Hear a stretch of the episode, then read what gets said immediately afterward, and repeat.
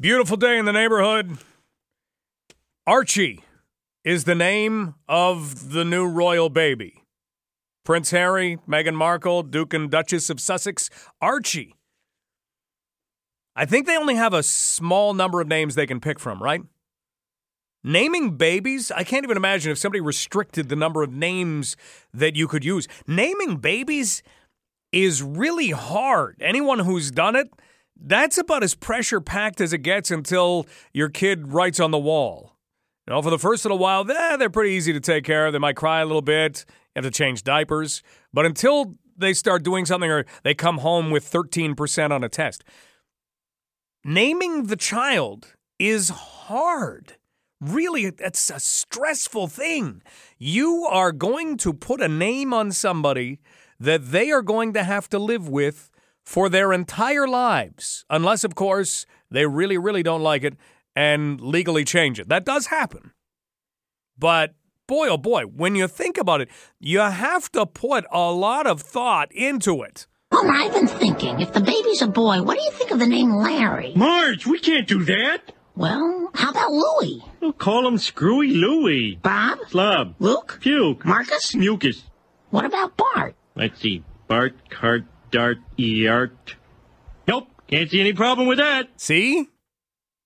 It doesn't matter what name you pick. You have to think ahead like that. You have to think like a schoolyard kid. That's where it goes to. It goes right to the playground. So if you pick a name, you have to think about what the kids are going to call them. And I know kids are supposed to be nicer now, and I, we have to take a second to credit the Upstander program because that's that's really well done these days. Bullying will always exist, unfortunately. I'm not in favor of that, but it'll always exist because we're human beings. And we spend a lot of time judging ourselves against others. If you can take that away, if we can stop being walking balls of emotion, then maybe you can completely eradicate bullying. Until then, it's probably not going to happen because it does happen and it will continue to do so. But you can't give people a bullseye on them. You have to be really careful. And you know what the other thing is? You could switch to a popular name. Archie, I don't know if is it popular now in Britain? Is this because of Riverdale? Did Meghan Markle almost get to Riverdale? Was she supposed to be somebody's mom? I don't know. But maybe that's where it comes from. I doubt it. Normally, royal names, you've got to follow the royal progression and they pull out the scroll, and isn't that how they do it? And here's your choices. You have these choices. Archie is probably becoming more popular, but you have to find a name that nobody else has because you could pick the popular name. And then all of a sudden, you are one of three Johns in your class. And then you have to be John B or John F. And you never quite have your own identity. When you look over and you see somebody with a strange name and you say, wow, your parents named you Flockhart after the Philadelphia Flyers guy. Is that it? Oh, but no one knows any other Flockharts. That's unique. You, you get to have your own name, you get to have your own identity. 519 643 2222. If you could change your name now, if you have dealt with issues all your life because of what people named you, normally your parents, a long time ago, would you would you have done it? If you could have gotten to the age of I don't know, you can't really let people go too long. They need names. So, and you can't really let a 5-year-old pick their own name. We'd have a lot of, you know, turkey or purple or something like that walking around. You can't have that. That can't be a thing. But if you could actually change your name, would you change your name today? 519 643 2222. You can email Mike at 980cfpl.ca or you can tweet me at Stubbs980. We are going to talk wild animals on the show. We're going to talk about research being done into mental health issues for migrant populations and people suffering from epilepsy. We're going to talk about where cannabis is consumed and where alcohol is consumed. We're going to be joined by the captain of the 2013 Sutherland Cup champion London Nationals. But I'm interested to lead off and talk about what's in a name. Marilyn, if you could change your name, would you change it, or are you oh. happy having been Marilyn all Well, 84 I'm- of your years? I'm pretty well stuck with it, but I like Alexandra. That's what you would have preferred to have been oh, called. Oh gosh, yes, I love that name. You have lived here for 84 years, and you're just saying now you would you would go back and change your name to Alexandra. Well, I'll tell you, it was named for Marilyn Miller, the Broadway star who made um, Look for the Silver Lining whenever a cloud appears in the sky. That was the um, uh, big hit back then. Well, that's a great person to be named after. That Well, gives yeah. all kinds of optimism. Yeah, but I it doesn't suit me. I think Alexandra. I just love it, and I don't like Archie. And I love I love Harry and and uh, Meghan, but Archie for a, a baby's name, no, I don't like it. Way better than Jughead. Oh my God! Where did they come up with a name like that? well, any, anyways, dear, I named. Uh, we had no trouble naming our children. You didn't find that stressful? No. Norman wanted, he liked Jimmy, so we called him James Robert. And after Nor- Norman's Norman Robert. And Caroline, Caroline from Caroline Kennedy, because I love John Kennedy. So um, she got Caroline Susan. And uh, Mary Angela, after the principal of Catholic Central High School, because she was so beautiful and um, Lorianne after a soap opera star. Well, you know what? You had great ideas in behind things, and I love that you've got this star power. Your family has star power. For anybody who doesn't know Marilyn's family, they have some star power. So, Marilyn or Alexandra, if if I can call you that for a moment, Oh, you can call me that. Yes, I you love that. you have a great day, And Alexandra. I'm not, not going to tease you any more about DOG. Oh, oh, you can. Don't worry. I deserve to be teased about DOGs. I No. I still haven't picked one out for Mother's Day, though. Oh, are you really going to give her a dog? No, no, no. I haven't picked one out. Well, no, look at dear. Give her a picture of a dog. That's a good idea. A nice picture of a dog. Alexandra, you have a good afternoon. You too, dear. I love you. Love you too. Bye, Marilyn. 519 643 2222. Richard, Good afternoon, Mike. How are you? I'm excellent. I just want to make a quick comment right before we talk about the name Archie. I'm glad to hear that General Motors is going to keep a small footprint in Oshawa. Hey, yeah. I mean, it's not as good as it could be, but you're Well, right. The small footprint is something. 300 jobs, right, compared to 2,300, right, that are going to be leaving. All I've got to say, though, to the province, right, and to the federal federal government as well, and this goes to future governments as well. If that's the best that General Motors, right, can guarantee us in the future, no more taxpayers' money. Now we'll get back right to the discussion that Mike is talking about. The name Archie, no, that definitely wouldn't be a name that I would pick. And you know, Mike, I've never known anybody with that name in my entire life, but one of my favorite actors, do you remember Carroll O'Connor? Yes, I do. Oh, Played was- Archie he- Bunker. he- yes, his name was Archie Bunker, and that was one of my all-time favorite shows. Obviously, that wouldn't be a politically correct show in today's era, but anyways, right? That was my favorite show. No, I wish they could have chose a different name than Archie. That's definitely not the name I would pick. And uh, anyways, right? My name Richard. I like that name that my father and mother gave me back in 54 and no, I wouldn't change that at all, Mike. But anyways, I just wanted to make that comment. What name would you have chosen, Mike, very quickly if that had been your boy? If that had been my, I still like Jack. That's what we named our son, and I would still go with that. I wouldn't change that. Now, I, I have one question for you, Richard. Before we go, Yes. you have remained Richard for your life. When you have a name that often gets shortened to Rick or Dick or Ricky, or did you ever go through life with any of those? Yes, I did. I can always remember the first time very quickly, Mike, when I heard the name Ricky. It used to be a place right on the corner of uh, Hamilton Road and Rectory. It was called Bob's Fish and Chips. But every time I would go there, there was a dishwasher, a beautiful elderly lady. Her name was Ivy. And every time I'd go to Bob's Fish and Chips, right, she would always call me Ricky, and she would say, "Oh, you're so cute, Ricky." But then she made things right, Mike. You know what she would do? She would slip me a dollar bill, and then I wouldn't mind being called Ricky. But I can always remember as a kid, right, going through life, right, by that lady, right, calling me Ricky. No, I always prefer, preferred the name Richard or Rick. But on that note, you have a good afternoon, Mike. Have a great day. Richard, thank you so much. 519 643 2222. Taking a couple minutes to talk names. Archie, that is the new royal baby's name. Now, should you be allowed to name yourself? Well, Graham actually just emailed and he said, Didn't Picabo Street name herself when she was three? I got to look that up. See, that's a perfect three year old example. That's why I said we'd have a lot of people walking around. What's your name? I am Twinkle Twinkle Little Star. I am Purple. I am Cookie Monster. 519 643 2222. If you could change your own name, would you? Ron? Hey, Mike. You happy with Ron? That, um, yeah. Good. Uh, in Big Daddy with Adam Sandler, when he's talking to the kid. That's he's- right. And, and he's a five year old kid. he allows Hey, him to name himself. what- what does he name himself? Frankenstein. Frankenstein. and I've seen that movie a couple times in the last little while. So, yeah. So, yeah, if you allow a child to name themselves, chances are they're going to pick a name that they'll probably want to change later. And, and Bob's Fish and Chips. Mm-hmm. There's a flashback. But anyway, um, Ron, I'm very comfortable with. Although when I was a kid, I got Scrawny Ronnie. Mm-hmm. I got Ronnie Hawkins Mm-hmm. after the rock and roll star, which used to live here in London, by the way, and started the band, the rock band, the band. yeah, that's right. Yeah, and um, I got Ronald McDonald, See, you always have to think ahead to the schoolyard. and and you know from in the past, um, word is out now, people. My alias. I've uh, used Tyrone a few times.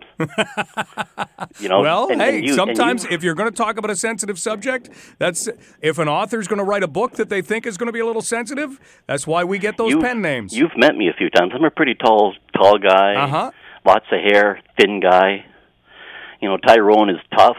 Tyrone has muscles. Ron, I love it. Yeah. Be whoever you want to be. Marilyn's changing to Alexandra, I think, after all these years. Thanks for the call. Okay, later, man. Bye. 519 643 2222. Quick little bit on names. Lance, that's that is Yeah. a name. Is this your real name is Lance? That's right. That Yes, is my- outstanding. yes. Um, but but the, my my uh, Archie is as funny as it is, or as funny as it comes. But when you look at it, even if you did read the, the comic book, Archie was the guy that got all the girls. But on another positive note, you know, he's still a baby. It's not for us to decide what name he should have. No, I mean, it, it, it- you're meaning it comes down to the parents. Exactly, exactly. I mean, as he grows up and he goes to school, I'm, I'm sure he's going to get tormented. But you know, at the end of the day, it's it's, not for us to decide whether his name was Archie or Jughead or Dick. it's still a name, you know. It is. So let's be happy for him. Hey, I, I love that outlook. Lance, thanks for the call. Thank you. Have a great day. That is a great name. Lance, and hey, let's schoolyard this one. Can you do anything with Lance? I don't think so. Lance Romance? Well, okay. Call me Lance Romance all you want. 519 643 2222. Al, how you doing? How you doing, Mike? Good, thanks. Hey, uh, couple things. I don't, I don't mind my name. Mine's Alan because nobody really seems to ever spell it properly. Like they either spell it A L L E N or A L A N, but I'm A L L A N. So they never spell it right. So I kind of like that because I can always say, "What are you stupid? You don't know how to spell a name." but but anyways, if I ever had a, a girl, like in you know had a baby girl, Mhm. I would either go Celine or Mystique. Two names that are not very popular, Okay. but they're very well known names. And my other question is, well, two things. First, I call lots of people Richard because they say, "Why are you calling me Richard?" I say, "Well, use the short form, and you'll know what I think about you." You know what I mean by That's that hilarious. and Archie, but where is there anybody that's Googled the name Archie? Is there like any British history to that name, like rulers or anything? Because do the does the royal family not usually bring up names that are dominant in history at some point? Normally, And- you look back and you you take the name of a king or something like that, and Right. yeah, King Archibald is not in the British line. That's for sure. but could he have been a, a very prominent like battle person or do you know what I mean? Yes, Mhm. there's there's got to be a symbol to it somewhere back there for them to use it because I'm sure the Queen would have had uh, total fit if it was a name that did not have any actual historic meaning to it. No doubt. Well, there is Archibald Douglas, the Earl of Douglas and Wigtown. That's what jumps up right away because we did look at this in the newsroom earlier, and that's what we found. Archibald Douglas, Earl of Douglas and Wigtown. I don't know, did this guy do anything big? Did he lead a battle? I'm not sure, but uh, he he sure rocked Wigtown. We know that. Yeah, yeah, because you know they're looking at the same thing we're looking at. Why would anybody call their kid that name? So they've got to have a symbol to it. There's got to be something in their history why it's so popular. Here is hoping that they come forward with that at some point. Yeah, yeah, hopefully. Al, thanks so much. I will never Thanks, misspell Al. I promise. And you know what? I won't misspell the way you spell Alan. Promise. Thanks, Mike. Take care. Bye bye. 519 643 2222. What's in a name to kick off London Live? Helen, how are you? I'm good. How are you? Good, thanks. Okay, my name is Helen, as as you know, and I don't like it. And uh, my second name is Elaine, and I would prefer that much better. Or Elizabeth, but then and then you'd get Liz or some horrible thing. But uh, Elaine is a good name, and that's what I'd rather be called. Okay. But I, I've always been called Helen. But uh, but the worst thing is my sister's name was Nellie, and if she, my mother had to give me that name, I would have changed it. Just because you don't like it. oh my God, that's a horrible name. Well, Helen, you can always be Elaine on London Live, okay? You always can. Okay, thank you. All right. You have a great day. You too. One more call on this, and then we've got a few things to get to on the show. And that last call on what's in a name, David, it belongs to you. Hey, Mike. Uh, one of the well, you talk about the great names of all time that you want to wreck your kids. Well, Frank Zappa called his daughter Moon Unit and called his son Dweezil. So I think that probably sets a precedent that's unparalleled. Isn't Moon Unit a boy's name? I thought, yeah, yeah. Don't you know? I don't know. Depending on the crater it was named after, I suspect. you know, and and the uh, the other great when you talk about Archie, it, it's a very bewildering name. Now, if you've ever seen the movie A Fish Called Wanda, the name of John Cleese's character is Archie Leach, and that was out of an homage because that's the real name of actor Cary Grant, and he hated the name, and so did Hollywood. No way. Changed- So he changed his name from Archie Leach to Cary Grant. No way. And Cary Grant's one of the coolest names in Hollywood. I had no idea that wasn't an original name. No, and that's why John Cleese, because he was a British actor, uh, took his took that name as an homage to Cary Grant. That's amazing. What a So great story. Yep, and that's kind of neat. When in the final one, a friend of mine had a daughter, and at work, the a lady said, "Oh, um, you you had a girl, did you?" And he said, "Yes." And he said, "Well, what's the name?" And he said, "Alexandra Noel." And she was, "Oh, that's very pretty." And then finally, a couple of days later, came up to him and said, "Okay, I give up. How do you spell Alexandra with no L?" But she didn't realize, you know how you say it's Karen with an I or Karen with an E or Sure. Alan with an E? She thought he was saying Alexandra with no L. And instead, her middle name is N O E L, Alexandra Noel. Oh, I get it. But she'd misinterpreted and said, okay, how do you spell that name without an L? I don't get it. Now, this didn't mess up a birth certificate anywhere along the line, did it? No, no, because it's on the birth certificate as Alexandra N O E L. But when he expressed it to her, he said it quickly, Alexandra Noel. That's amazing. David, thanks for the call. Thank you. Bye bye. All right, we'll take a break. We'll come back with more on London Live. We are going to be talking about wild animals as pets. There was a story out of the Montreal area, and it could have happened here had we had backyard chickens. We don't have those, but it deals with people who bring chickens home and then wind up abandoning them and giving them to basically the SPCA or the Humane Society. What is a Humane Society going to do with a chicken? No idea. A couple of emails before we go. Jude says, Love my name, and you should. It's a fantastic name. Uh, he says, but his daughter's mom wanted to call her Crimson. Interesting. He said, No way. That's a name where your career involves glitter and a pole. We settled on Jade. I like it.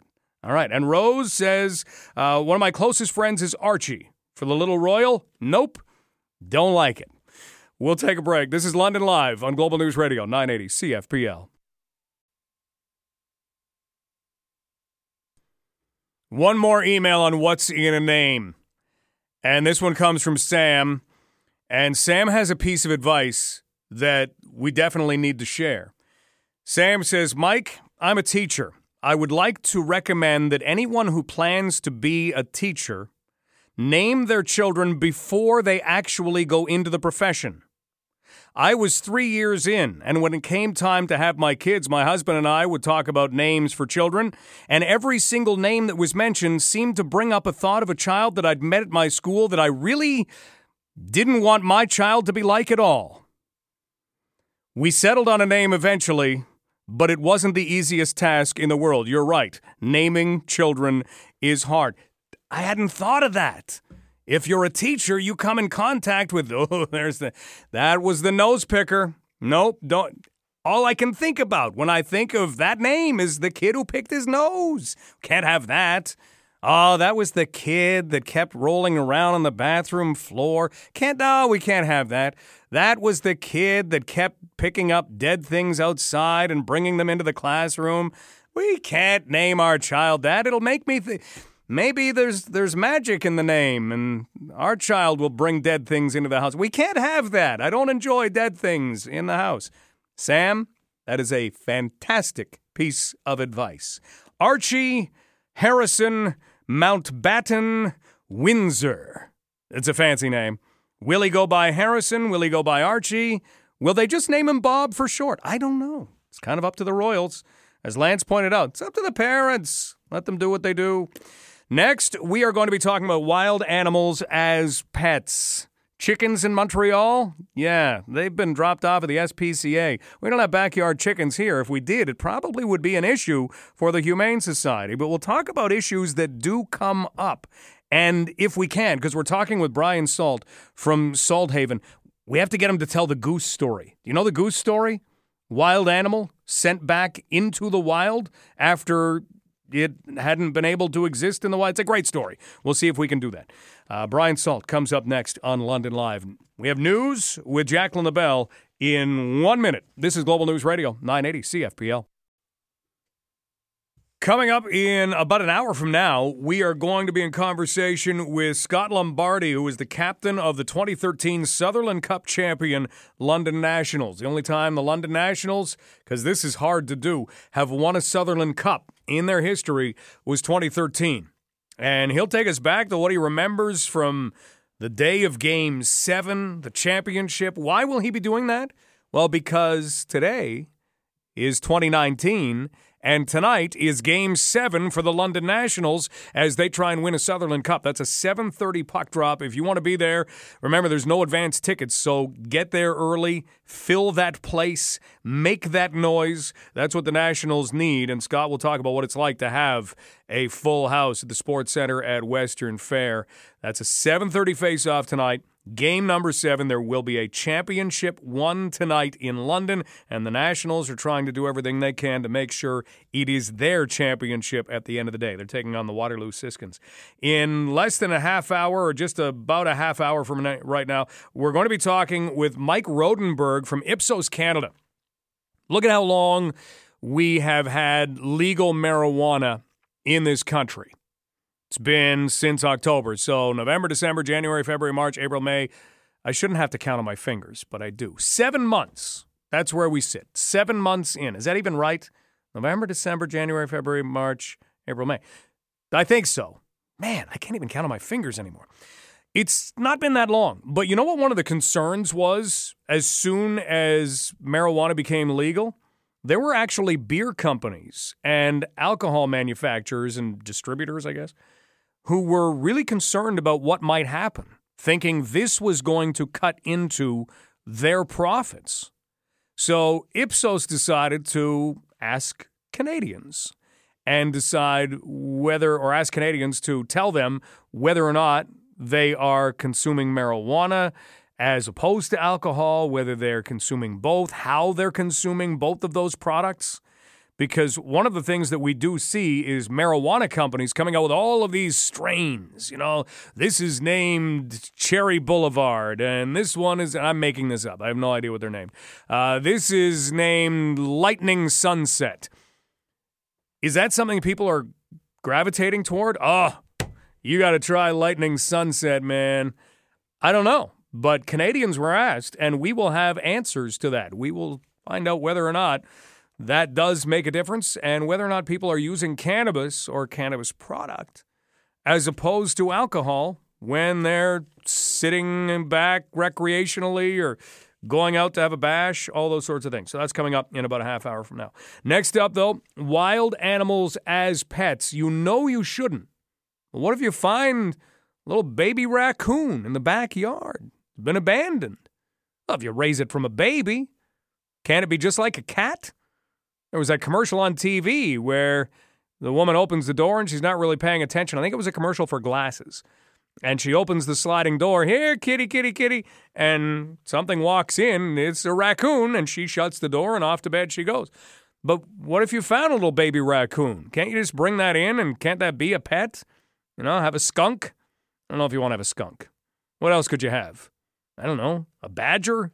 What else is there? A groundhog? I don't think you'd want any of those. But this does become an issue. In Montreal, backyard chickens are a thing, and people are abandoning chickens to the SPCA because they stop laying eggs. At some point, laying hens will do that. And the other problem is they buy a chicken and it's actually a rooster. So the whole getting eggs out of your backyard doesn't happen, but you're sure awake early enough in the morning to hit the early opening grocery store. So they're abandoning things like roosters. Well, we'll look into whether abandonment of wild animals is an issue around here and get some tips as to what you should and should not do around wild animals. Brian Salt is going to join us next from Salthaven. This is London Live on Global News Radio, 980 CFPL.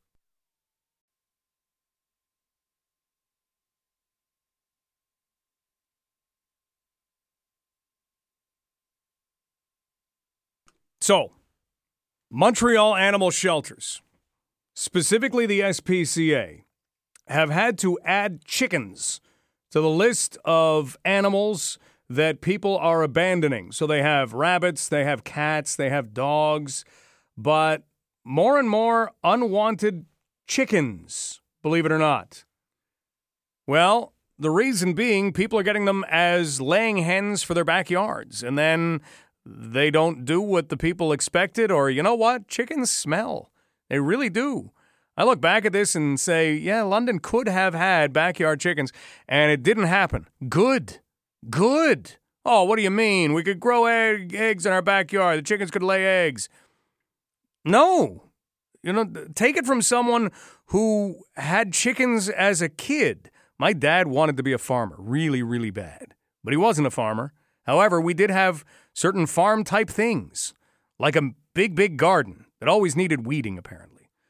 And then chickens. And the chicken coop was not a friendly place to be. It was not a a place you wanted to hang out. It didn't smell very good.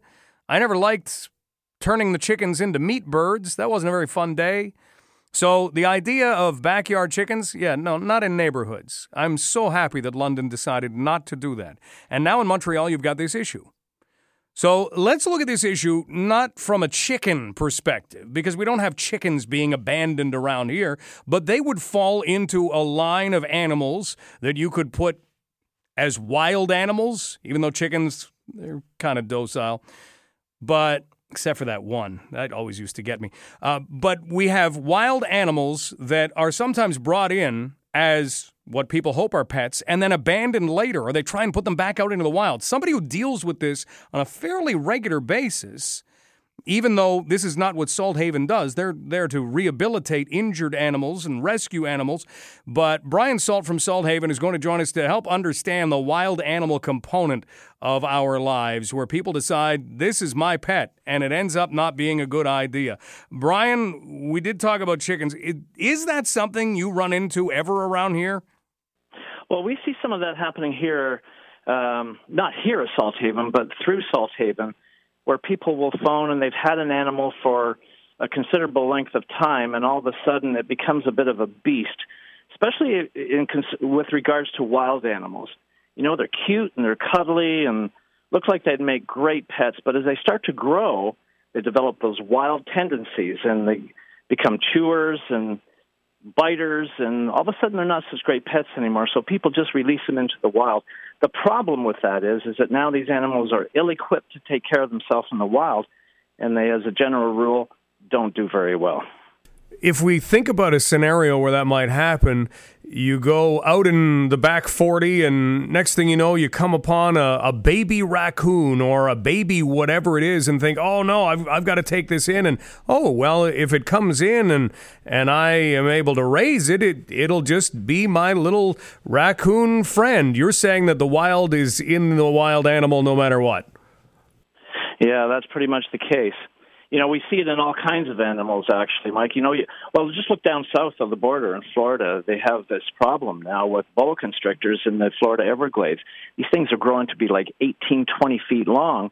They're swallowing alligators for crying out loud. Like it's just, but that, it's it's part of that problem. People have a pet snake and the snake is now starting to eat too much and they don't want it anymore and out it goes into the wild and uh, sometimes it'll thrive at the detriment of the natural uh, ecosystem, and uh, it's just not a good situation at all. So people need to think a little bit ahead of themselves as to how long am I going to have this animal? Can I support this animal through that length of time? And really, what does the animal need? If, if it's eating an alligator every couple of days, uh, that that gets expensive in a hurry and probably dangerous as well. We're talking with Brian Salt from Salthaven, and we're looking at the fact that animals sometimes come into the possession of somebody who means well, wants to give the animal a new home. In Montreal, it was chickens, where people thought, okay, well, we'll have backyard chickens. We almost had that here. And next thing you know, the backyard chicken stops laying eggs, or the backyard chicken is actually a rooster and doesn't lay eggs at all and wakes you up nice and early, and they don't want them. Brian, what do you think the the missing link is between realizing, okay, I can't support this animal or I never should have done this in the first place and finding the right place to release the animal. You, talk about people just putting them into the wild. Why wouldn't they call somebody like Salthaven and say, I made a mistake, can you help? Well, I think it goes right back, first of all, to the fact that, you know, you're dealing with two different sides of the brain here. You know, one is an emotional side and the other is logic and reason. And emotion will supersede logic and reason every time. It doesn't matter what aspect of life you're talking about. But, you know, once a person has had a wild animal for a while, and then they call Salthaven, our job here, our mandate, is to rehabilitate sick, injured, or orphaned wildlife. And an animal that is habituated on people or imprinted is not one that is easily returned to the wild. It requires a lot of time, a lot of resources. And if that time and resources is being spent on one particular animal when it could have been used to save maybe a dozen others, um, it's not a wise use of resources on our time. What a great point in that we don't necessarily think about the, the damage that you're doing in, in socializing that animal, introducing it to humans. Could it ever go back to being able to support itself in the wild?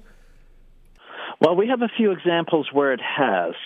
You know, we often tell, tell the story, the Larry story, Larry the Canada Goose, in, in the school presentations that we make. But um, those are exceptions rather than the rule.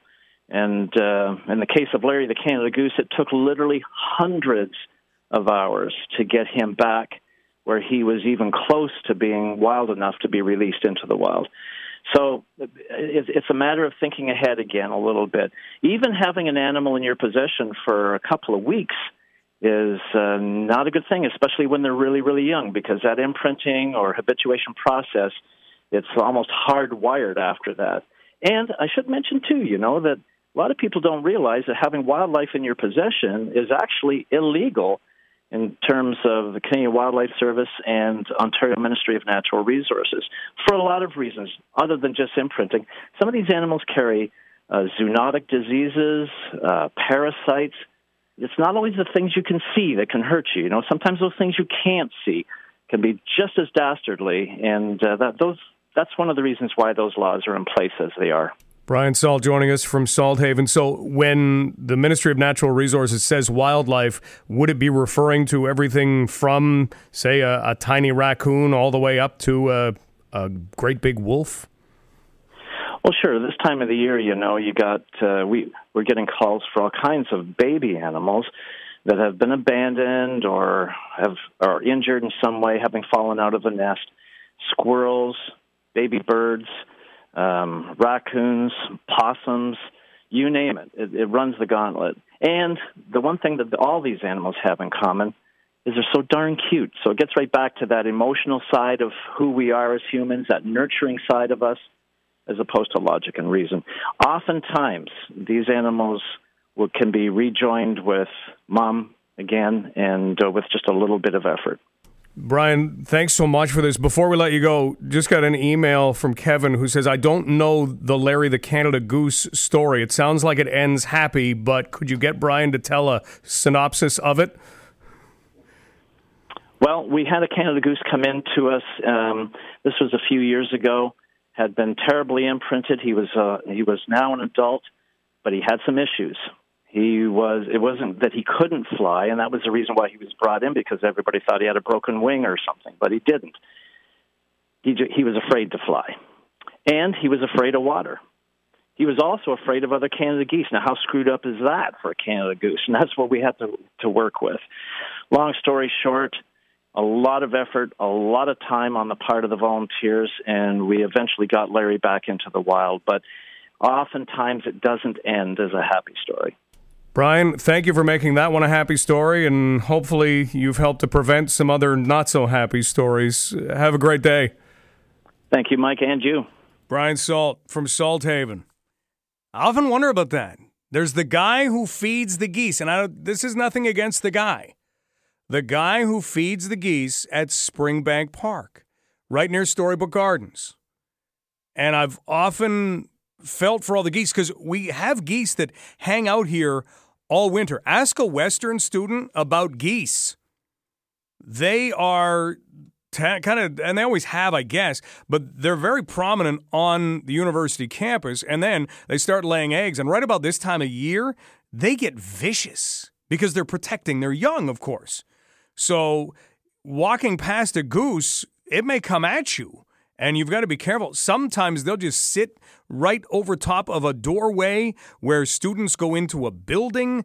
Um, it's it's one of those things where you got to watch where you step when it comes to Canada geese. But the guy who feeds the geese at Storybook Gardens or just to the west of Storybook Gardens, I often wonder if that's a good idea because the geese tend to stay around in winter because they're getting fed.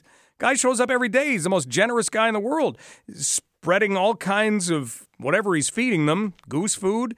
Can you buy that in a pet store? And he spreads that out and they, they eat, and then they don't really have to fly south for the winter. I guess you just kind of make it through the minus 20 stretch that we get every end of February. And my concern is what about the day that he stops coming? What if he moves? What if he just runs out of goose food?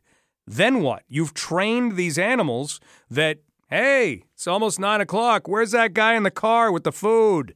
Is he here yet? It's like waiting for a pizza. But then he doesn't come. You've trained these wild animals that there is food here. That's all they know. And all of a sudden, you don't show up? Then what? I don't want to see that day. So, very generous act, but at the same time, in my mind, not the not the safest act for the geese. Let's take a break. We'll let you know what's still ahead on London Live. This is Global News Radio, 980 CFPL. Earlier this hour, we were talking about what's in a name and our own names. Would you change yours? I can spell mine, so I'm keeping it. Archie Harrison Mountbatten Windsor was born. Now, Graham had emailed about Picabo Street because we kind of wondered if it would be a good idea for kids to be able to name themselves. Then you'd like your name. Except when do you do it? You let a three year old name themselves, a five year old name themselves, as Ron put it earlier this hour in Big Daddy, the Adam Sandler movie. He lets his son name himself. He names himself Frankenstein. It's a bad name. Don't don't use that name. You'll have to change that later. But Graham said Picabo Street was able to name herself, as the legend goes. So, for the last hour, our crack staff's been doing a little research on this, and they have come up with yes, the Wikipedia page says Picabo Street was able to name herself. Her parents actually kind of twisted it and said she was named after a nearby town, Picabo, Idaho. But one other source says it's it's just a, a little bit different. Um, her parents did, in fact, decide when she was born they were going to let her pick her own name, and they actually called her Little Girl for the first two years of her life. And they did have a town named Picabo right nearby, and it was named after a Picabo native tribe. And so, what they said as they were playing peekaboo with her one day, hey, you know what? This would actually be a good name, and we've got the town right nearby. So, they named her Picabo. They told her about what they wanted to do when she was four years old and said, You have the opportunity to change your name if you want to. And she said, No, I like Picabo. And went on to become Picabo Street. So, that is the Picabo Street name story. Up next, has marijuana cut into the alcohol market? That was a concern, believe it or not, from some alcohol manufacturers when marijuana was made legal, when cannabis was made legal in Canada on October 17th. So, are Canadians using it instead of alcohol? Are they using it differently than alcohol? Ipsos Reid set to find that out. And we're going to find out what the results were as hour two of London Live begins. First, news with Jacqueline LaBelle. This is Global News Radio, 980 CFPL.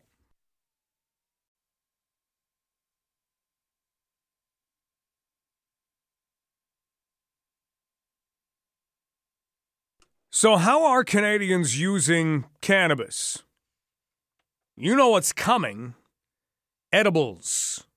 That's going to be the marketing stuff. I think that's where things really turn in one of the concerns that the alcohol industry in this country had when cannabis was made legal on October 17th. The concern was okay, well, if somebody's going out on a Friday night, are they going to consume a bottle of wine? Are they going to have several of our beers? Or are they going to smoke a joint? And they're probably not going to do both. So, would this cut into the profits of alcohol manufacturers and distributors? Well, that was something that Ipsos decided they would try to determine.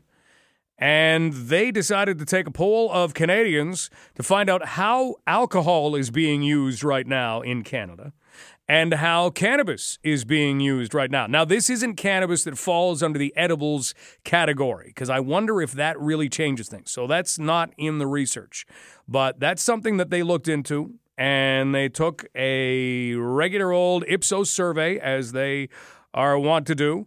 And we now have Mike Rodenberg, the executive vice president of Ipsos Canada, joining us on London Live to talk about perceptions of cannabis and alcohol. Mike, you've had a lot of numbers to go through on this.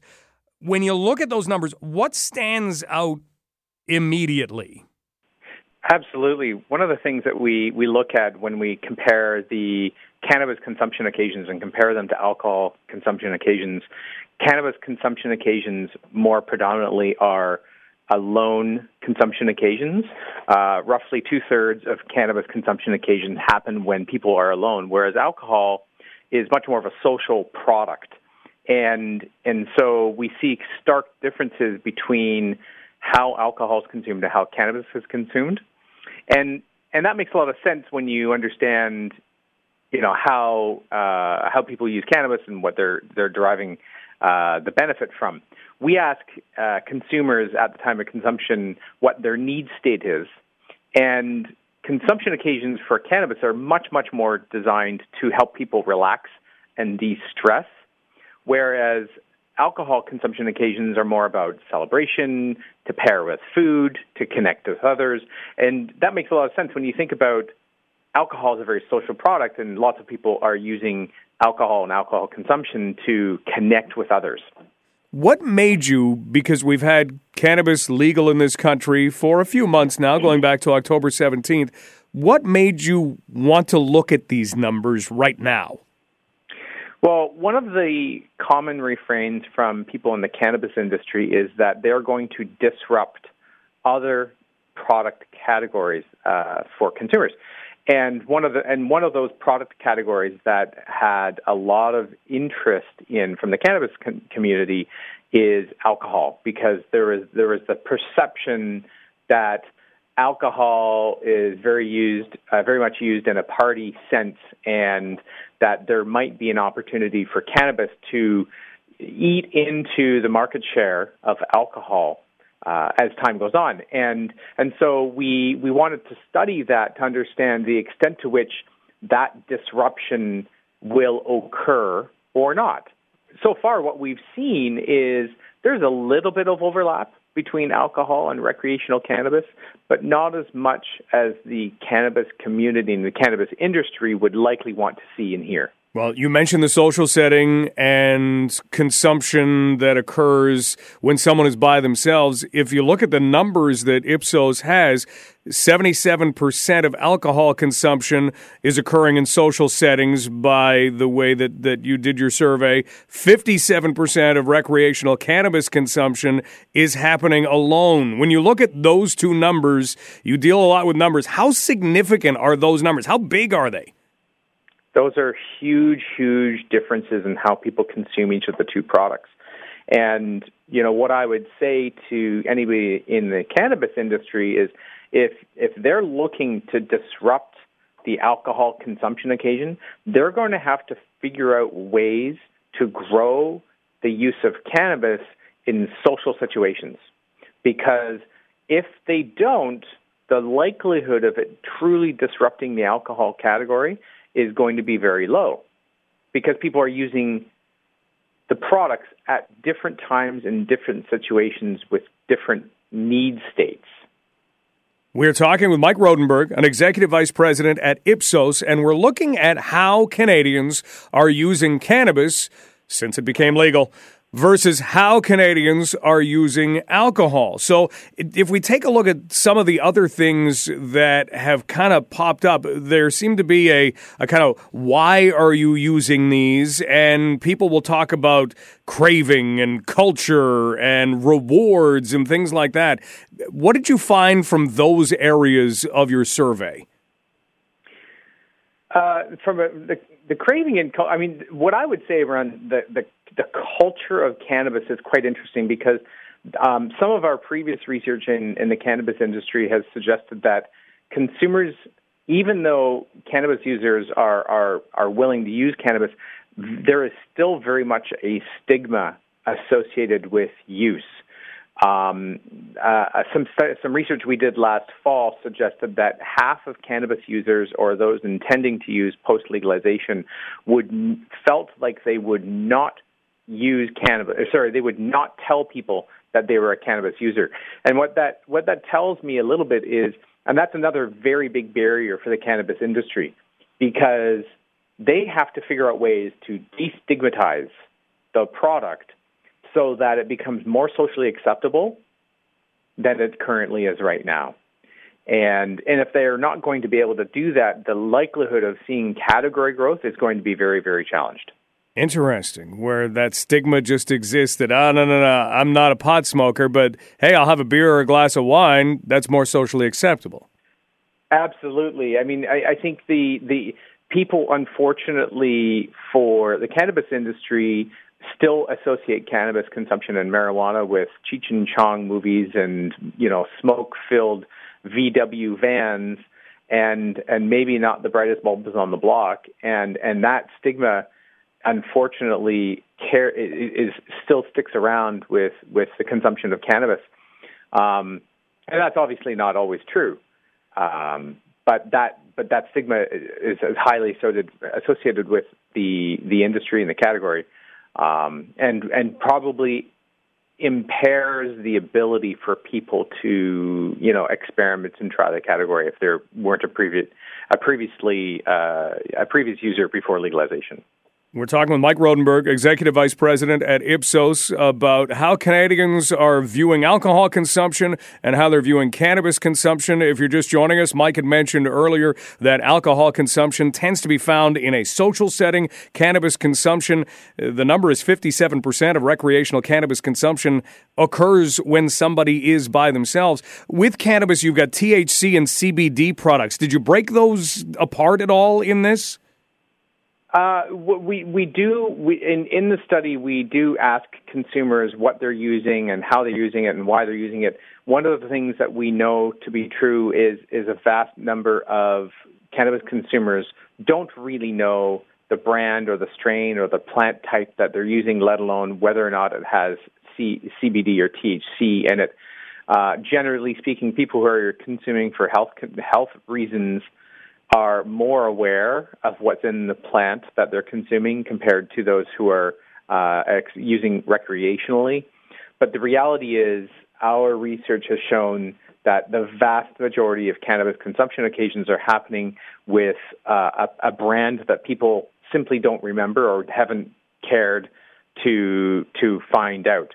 And there's lots of reasons for that uh, related to the fact that there's still a significant amount of cannabis that's being sourced through the gray market, the, as opposed to the legitimate retail market, uh, as well as the fact that the brand development in the cannabis space is still very, very new, and they have very limited options to raise awareness among consumers. And so when you place all those factors together, um, our most recent data from uh, a period between December and February of February of this year uh, suggests that 41% of cannabis consumption occasions people can name the brand of cannabis that they're using, which means you know the opposite 59% of them don't know, and that's a very big challenge if you're a brand manager for a cannabis company. Just because if you can't get people to remember your brand, how, what is the likelihood that the next time they're in the retail store, you're going to be the winning uh, brand that they choose? Well said. Mike, thanks so much for the research. Thank you so much for the time today. You're very welcome.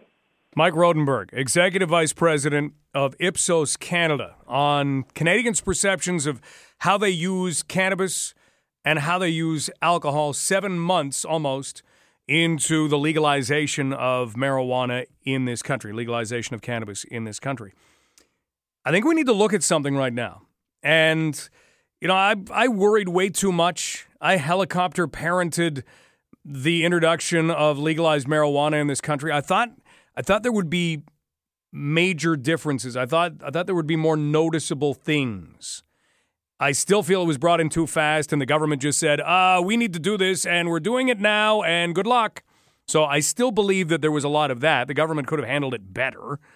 But I, I now find myself helicopter parenting a little bit more over the second phase. Isn't that what they're calling it?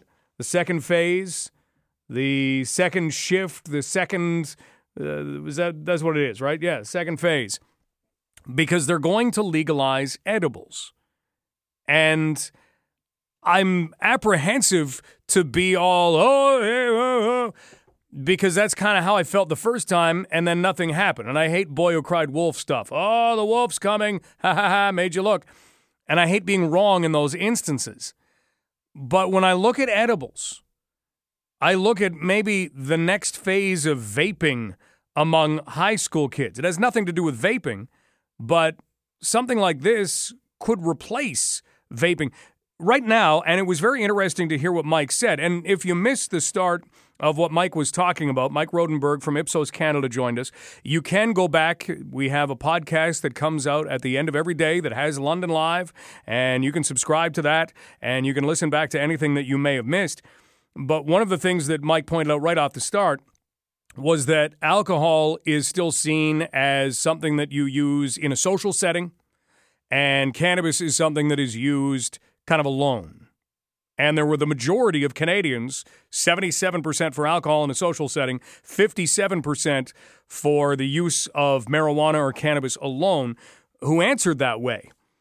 But you want social setting. Edibles will be it, and they will be legal on October 17th of 2019.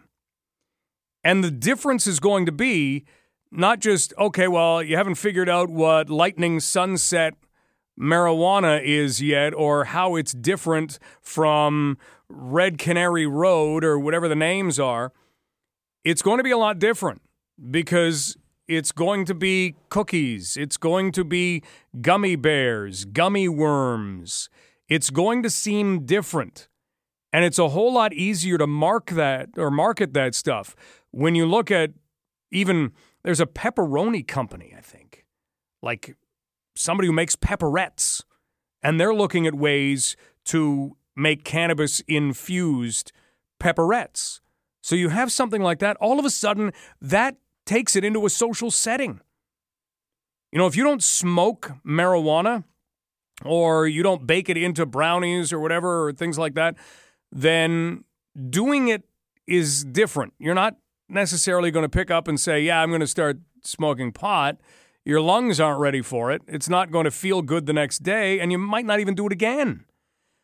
With regard to edibles, I guess it does become like cookies and brownies, but cookies and brownies to a whole new level. When you can see things that are marketed to look good, like candy, like pepperettes, the things you just sit back and chew on, when somebody brings those out in a social setting, let's say you're around a campfire this summer, or I guess it would have to be next summer to make it legal, right? So you're around a campfire next summer, or it's a cold winter's night and you're invited over to a house party, and you show up and somebody says, Hey, want a gummy bear? And you go, What's, what's this gummy bear? Oh, you'll see. Just try one. Does this have something in it? You bet it does. Go ahead. And you try it. That's different. That's going to be a whole that's that's easier I think for everybody to get their heads around. Let's open up the phones on this. 519-643-2222. That's 519-643-2222 cuz I kind of feel myself going, "Uh, edibles. High school students, uh Am I going to be wrong again? I'll happily be wrong again because I hope I am. I hope it's it's no big whoop. Because when things come in and they're new to the marketplace and they're no big whoop, ah, whatever. 519 643 2222. Is this a concern of yours? Do you think edibles will completely change the landscape, or am I just sitting back helicopter parenting this, which I really try not to do with my kids? This is London Live on Global News Radio, 980 CFPL. We were talking marijuana and alcohol with Mike Rodenberg. If you missed the interview, you can hear it on the podcast, which comes out later today. You can find that Apple Podcast, Google Podcast, wherever you find those favorite shows of yours. And one of the things that Mike brought up was the fact that with marijuana or cannabis, people are not really associating brands just yet. And that really in a social setting, alcohol is still the way Canadians are going for the most part. And I wonder how that's going to change when edibles become legal because they will be gummy bears, gummy worms, chocolate chip cookies, pepperettes. You know, instead of having a cheese tray and a fruit tray, you'll have a cheese tray, a fruit tray, and a, hey, look, blue gummy bears again. Those were fun last time. But I wonder what happens when high school kids get their hands on that to a greater extent. I don't know. Am I am I sounding too much of an alarm here? Because I was wrong about marijuana. I thought there'd be far more of a difference than what we've actually seen. So I was completely wrong there. 519 643 2222. That's 519 643 2222. You can email Mike at 980CFPL.ca. You can tweet me at Stubbs980. Bob, lead us off on this. Do you think it'll make a difference? No, no, I don't make. Uh, actually, I wouldn't mind talking a little wild animal pet there later if you got, if I could. I've got a couple stories about that, but uh, uh, no, I don't think it's a problem right now. Um, you can buy gel caps right now. You know, I guess which is you know kind of considered an edible in a sense. You can take the you can buy oil, you can take your dose, and you can put it on a pastry, and then you have yourself an instant edible. You don't necessarily have to go through the baking process to have an edible, right? Um, but every every gel cap uh, form or oil form, you know, they have uh, the the content of the CBD and the THC, of course, on that particular strain. You know exactly what's in it. Usually, every gel cap measures one milliliter okay? And then now one little cap, one milliliter, you get the dose of what it's labeled as in, in terms of THC or CBD content, or both, you know. So, you know, people just use their heads. It's, it's the same, you know, I keep saying when uh, comparing it to drinking. When you're drinking, you look at a bottle, you say, Uh, am I going to drink 40% alcohol today, or am I going to drink just wine at 13? You know, uh, or am I going to be crazy and buy 151 rum? You know, And maybe it's because we just are used to being able to gauge that, where you say, okay, if I have this many beer, I know that's the state I'm going to be in. If I have three mixed drinks with a shot in them each, I know the state that I'm going to be in. I just maybe it's because we don't have the guideline of here's how I'm going to feel based on how much THC or CBD I'm putting into my system. Well, uh, I take. I've been taking uh, uh, cannabis for medical reasons for oh, going on six years now, and I didn't really know anything about it. But what I did is I learned about it, and the companies provide you with a pretty good guideline when you get your product. They give you a pamphlet every time you order a product, and it tells you exactly what what the what the milliliter capsule of the oil is, blah blah blah, and it tells you you know go slow. So they recommend trying one milliliter see how you feel. If it's okay, you know, you're not having any, you know, uh, anxiety or whatever uncomfortable feelings. The next day, go to two. So it's a process over for me, anyways. It was probably about five or six months until I finally found number one a strain or two that worked for me and a content of THC or CBD that I would feel comfortable with, along with the dose. And I can tell you that in my experience, uh, there were times where I just went over a little bit too much, right? And I documented that. I went, okay, that's it. That's my limit. So I got to take it down a notch, and then I'm okay. So as an individual, you just have to go through that process. But common sense, just start slow, ease into it, monitor how you feel, uh, you know, see how long it lasts, the effects are, and then you'll be fine. It's like anything else. It's like any medication that a doctor prescribes you they recommend you take this dose. And if you feel uncomfortable, notify your doctor or back off and or don't take it at all. So it is going to take kind of that trial and error period. I just I think that high school students are going to get their mitts on it because it is more attractive. I think this will have more of of a, a concern or maybe even more of an effect on the general public until we get through that trial and error process. Bob, we'll have to hold the wildlife stories for another time. We got to go for news. Thanks for the call. All right, Mike. Take care. We'll take a break. News is coming up next. The captain of the 2013 Sutherland Cup champion London Nationals, the only Sutherland Cup championship the Nationals have won, Scott Lombardi, is going to join us. And he will describe the day that was in 2013. He'll talk a little bit about Kelly Thompson, who we lost in London not too long ago. He was the head coach of that team. And we'll look ahead to tonight. The London Nationals are home to the Waterloo Siskins. Remember, you got to get in the building because there are no pre sale for tickets. You get there, get in, and be loud. And who knows? We might be selling, celebrating another championship at the end of the day in London, Ontario. This is Global News Radio, 980 CFPL.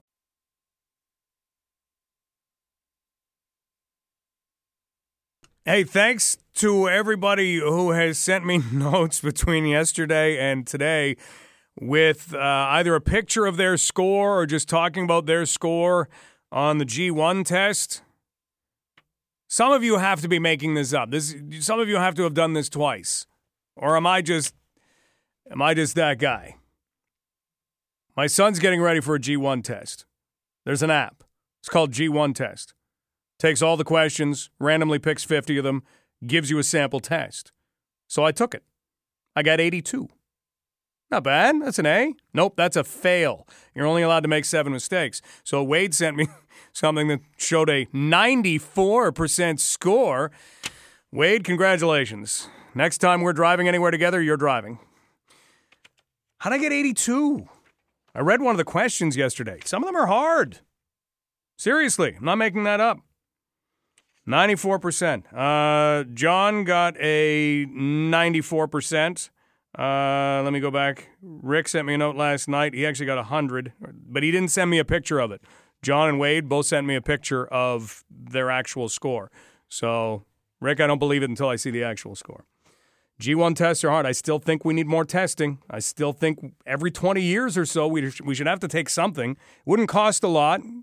Maybe it could bring down the amount of money we have to spend for a license ticket. Just kind of spread it out. Our little sticker. Look at what that's up to right now. What's that? 124 bucks? 128? Might even be more than that now. Ridiculous. Used to be 80 something. So Every 20 years, we run a little written test. You could do it online. You wouldn't lose your license, but it would be a good money grab and it would be a good refresher. I'd be up for that. Progress, isn't it? Kind of like this. Do you have a video doorbell?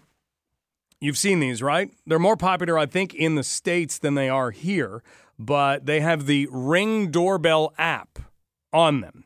And essentially, what it does, it's got a little camera and it hooks up to an app on your phone. And if somebody's at the door, you can see whether or not you want to answer it.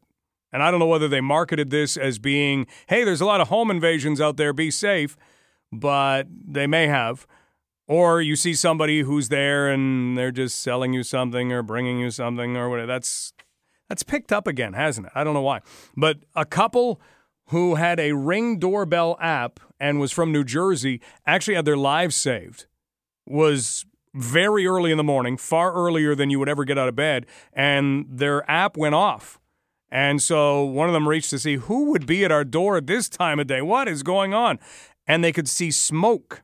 Smoke had actually set off. There'd been enough smoke because their entire garage was on fire and their house was about to be, that the smoke had set off the motion detector and that had alerted them through the app. They got out of the house. They lived. Their house did not fare very well, but they survived thanks to the Ring Doorbell app. Up next, with the London Nationals set to take on the Waterloo Siskins in Game 7 of the Sutherland Cup Championship Series, we're going to go back in time. The captain of the championship team for the London Nationals in 2013, the only time they have won the Sutherland Cup in their history, joins us next on London Live. This is Global News Radio, 980 CFPL. Tonight, 7:30, Sports Center at Western Fair District. Game 7, Nationals and Waterloo. The London Nationals won the Sutherland Cup as they will be trying to do tonight back in 2013. And the captain of that team was Scott Lombardi and we're lucky enough to talk with Scott Lombardi right now. Scott, 2013 doesn't seem that long ago. It has been 6 years though, right? When you think back to that, what stands out right away? Um, just remember the um, kind of the process um, as as to to getting to that point. Um, I mean, we had a very very tight knit uh, group. Um, everyone seemed to get along, and uh, it, it was a great experience. Like you said, we were kind of the first ones to get to that point um, in in the Nationals history. So.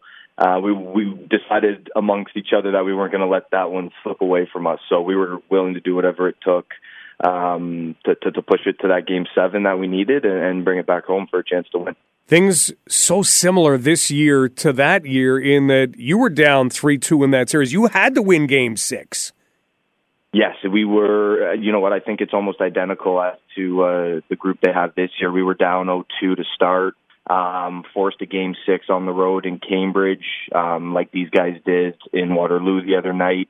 Um, and fought our way to uh, to a game seven back on home soil. So um, hopefully the outcome's the same.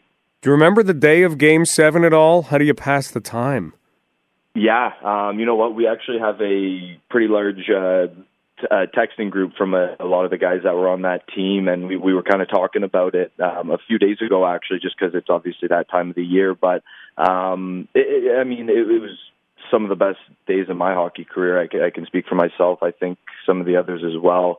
Um, just to have a game seven um, with such a tight group and um, come out on top. Uh, it's something I myself will remember forever, as long or along with the other guys too. Take us into the dressing room before that game. Is it quiet? Is it loud? Is it no different than any other game? What's it like? Um, for for us, it was.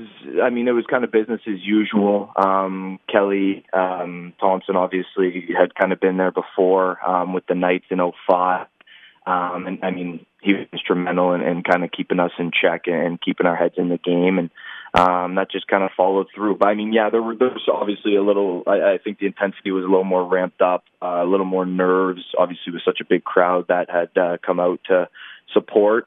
Um, but we we weren't going to let that one slip away on home soil, like I said. When you step out onto the ice, you've got that big crowd, you've got that that game seven atmosphere. how long does it take until it becomes any other game? Because most games do.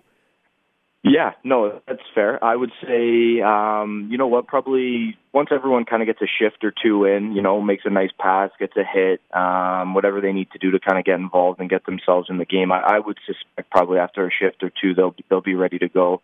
Um, might be a little bit of nerves, like you said, just because of the crowd and and the pressure um, that's on the line. But once you're out there, you kind of block all that stuff out, and uh, you just do what it takes. The captain of the Sutherland Cup champion London Nationals in 2013, Scott Lombardi, joining us as we look back in time. Remember, the Nationals in Waterloo play Game Seven tonight, 7:30 at the Sports Center at Western Fair District. There is no pre-sale of tickets. We've had a lot of calls about that. So you get to the door, you get your tickets, you get in, and be as loud as you can be. When that rink is full, what's what's it like? It, does it does it reverberate around? Do you notice the crowd? Yeah, it's it's awesome. We uh like I said, we we talked about that amongst all the guys. Um well, that's something we'll never forget, just seeing that arena filled. Um I believe people were, were standing at at some point too. So um it was packed, it was loud, it's awesome. It it's pretty much everything you kind of dream of as a local London kid. When you go through the way that that game went, what do you remember from the actual goals and and the the actual hockey of that game? Yeah, it was a um you know what it was a it was a tight knit series. Um both both teams were were very very skilled offensively and defensively. Um I I do remember Taylor Edwards our goaltender I, he was he was lights out. I believe we had the edge there for sure. Um but it, it, it was close. Um game 7 was was intense. It was pretty back and forth. Um tr- both teams trying to make a lot of mistakes. And uh, one thing I remember for sure was when Noah Schwartz kind of scored um, with just a few minutes left to, to kind of ice it. Um, uh, something I'll never forget. But uh, what, what a great experience, and um, very, very happy to win it with the group of guys that we did. The time ticks down on the scoreboard. Take us back to that moment. Yeah, um, again, something I'll never forget. We were um, we were an older group. We had a few twenty year olds, and we had kind of uh, known that this was you know some of our last draws at uh, at the game of hockey um, at a very competitive level. So um, our our mindset and our focus was to to go out and win it for those guys, and uh, that's what we did. It was uh, it was exciting, um, uh, great. Like I said, to celebrate with those those uh, players that I did you hold the trophy over your head. Being captain, you got you got to do that right away. You got to be the guy called forward. Uh, uh, to look at how long the road is to win a Sutherland Cup. Can you describe what it's like to actually put a trophy like that over your head?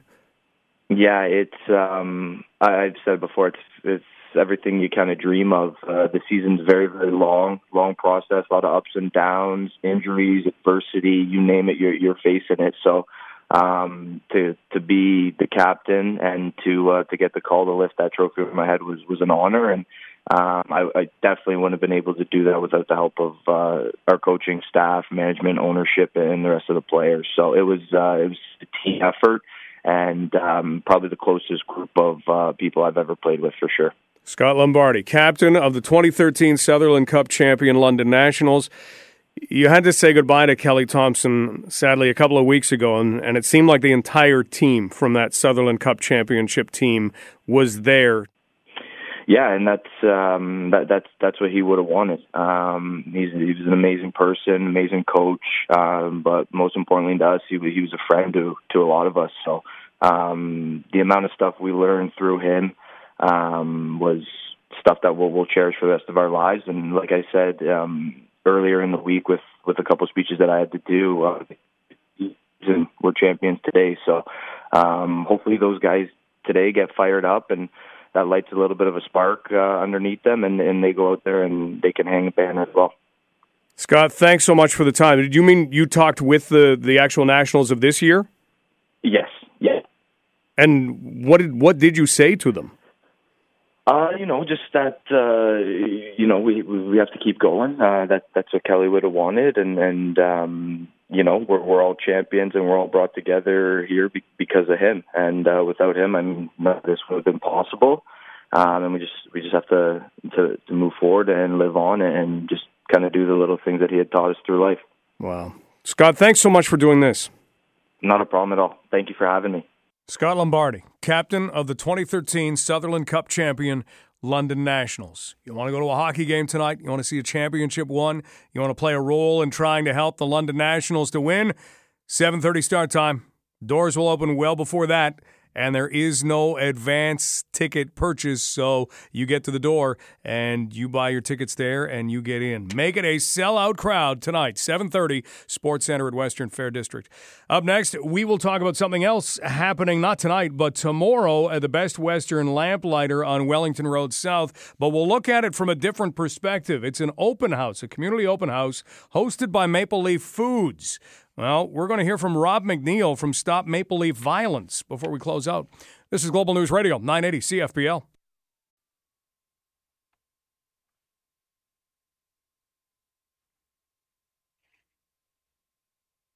Maple Leaf Foods is hosting a community open house tomorrow providing more information about the Maple Leaf Foods poultry facility in London. Someone who's had concerns about this is Rob McNeil from Stop Maple Leaf Violence, who had actually put an appeal forward, and he joins us now to update that. Rob, let's get caught up. What happened last week?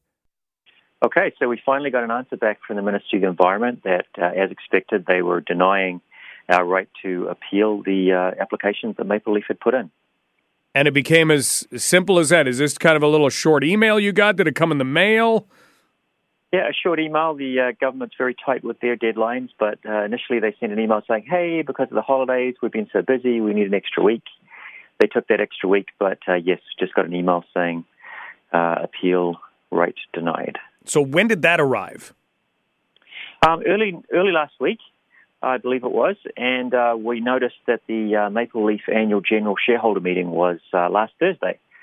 So we thought, well, let's go and ask uh, Maple Leaf uh, what they think of it all. And so I registered as a shareholder and went down there, um, kind of went into the meeting and uh, challenged Michael McCain. I stood up. He was. They were very gracious. They gave me about ten minutes to speak before they finally asked me to leave. But um, during that, we we challenged their position on speciesism, on on their plan to take all these birds' lives, and uh, I personally invited them to the open house that Maple Leaf is having uh, tomorrow night here in London, hoping to get some answers from him. And how do you feel that that went? You say at the end of it they asked you to leave. Yeah, they were uh, continually asking me, um, you know, how much longer I needed, but uh, they were open to it. I, I talked to some of the investors about uh, why we felt Maple Leaf needed to make that full transition from killing animals to plant protein. But I think it went very well. I shook his hand afterwards. Um, yeah, it was a good dialogue. Okay, so they ended up being receptive. This wasn't just, hey, you were standing up, you were saying something that they didn't want to hear, and that was it. They were receptive to what you were saying.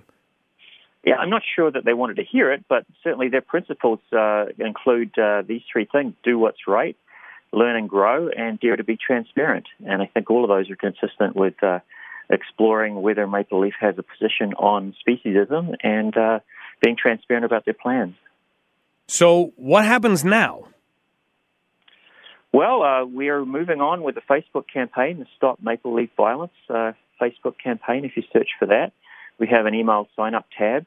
We are planning to be there peacefully at the open house tomorrow night to offer a different perspective than, than what Maple Leaf will be presenting to anyone that would uh, care to talk to us. Uh, I've sought and obtained delegation status on the advisory committee for the environment for the City of London.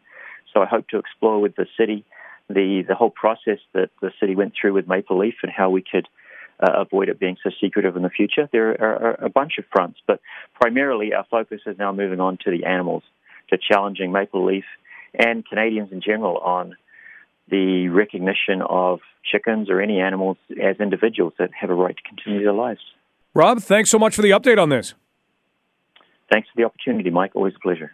Rob McNeil from Stop Maple Leaf Violence. So, again, that open house happens tomorrow, and it's being put on by Maple Leaf Foods.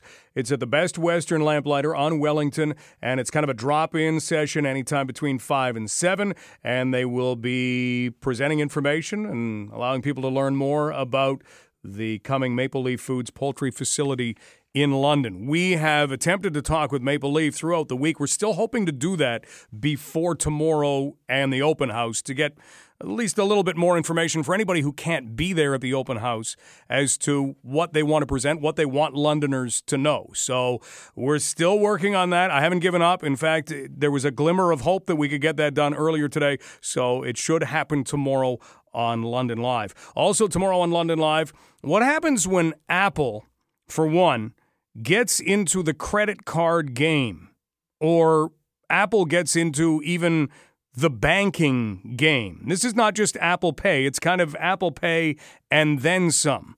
What does that mean for current Canadian financial institutions? We're going to look at fintech, which is basically financial technology, and where they are advancing to, and maybe where some of their goals are.